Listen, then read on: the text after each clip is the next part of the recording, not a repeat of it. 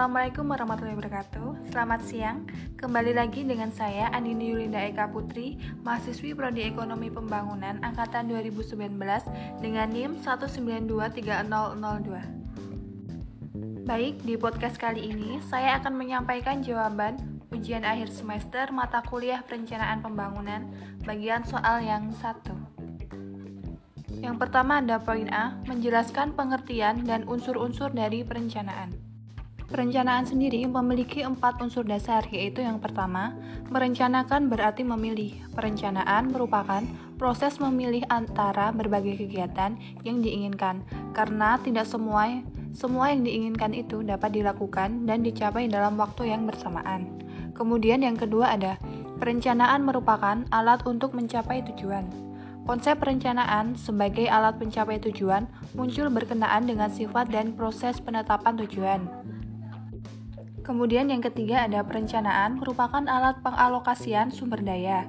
Perencanaan mencakup proses pengambilan keputusan tentang bagaimana sumber daya yang tersedia itu digunakan dengan sebaik-baiknya. Yang terakhir ada perencanaan mengacu ke masa depan.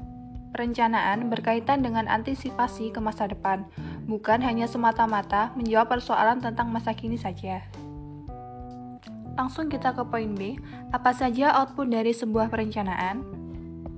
Perencanaan memiliki tiga output, yaitu yang pertama ada rencana, rumusan kegiatan yang akan dilaksanakan secara spesifik dan di masa yang akan mendatang, seperti contohnya blueprint, master plan, ataupun roadmap.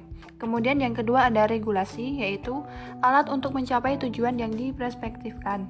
Kemudian yang terakhir ada unsur pokok perencanaan, yakni unsur hal yang ingin dicapai dan unsur cara untuk mencapainya.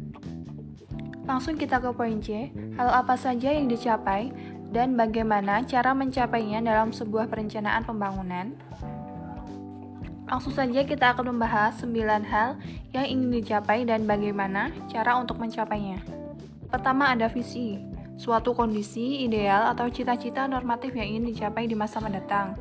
Kemudian yang kedua ada cara misi, merupakan cara normatif untuk mencapai visi. Yang ketiga ada tujuan. Hal-hal yang ingin dicapai secara umum bersifat dapat dimaksudkan atau diminimumkan. Kemudian keempat ada sasaran, bentuk operasional dari tujuan. Biasanya lebih terukur disertai target pencapaiannya. Kemudian yang selanjutnya ada strategi, merupakan sekumpulan sasaran dengan metode-metode untuk mencapainya.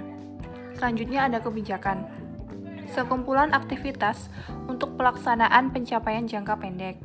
Kemudian ada aktivitas, kegiatan pelaksanaan khususnya menyangkut fisik dan biaya. Kemudian ada program, sekumpulan aktivitas untuk mencapai suatu tujuan tertentu yang dilakukan oleh suatu industri tertentu. Yang terakhir ada proyek, sekumpulan aktivitas untuk mencapai suatu tujuan atau target ataupun sasaran tertentu yang dilakukan oleh suatu intuisi in, institusi tertentu dalam waktu tertentu dengan sumber daya atau biaya yang tertentu juga. Kemudian poin terakhir, poin B, menurutmu penting nggak sih perencanaan dalam pembangunan? Kemudian jelaskan juga dengan alasannya.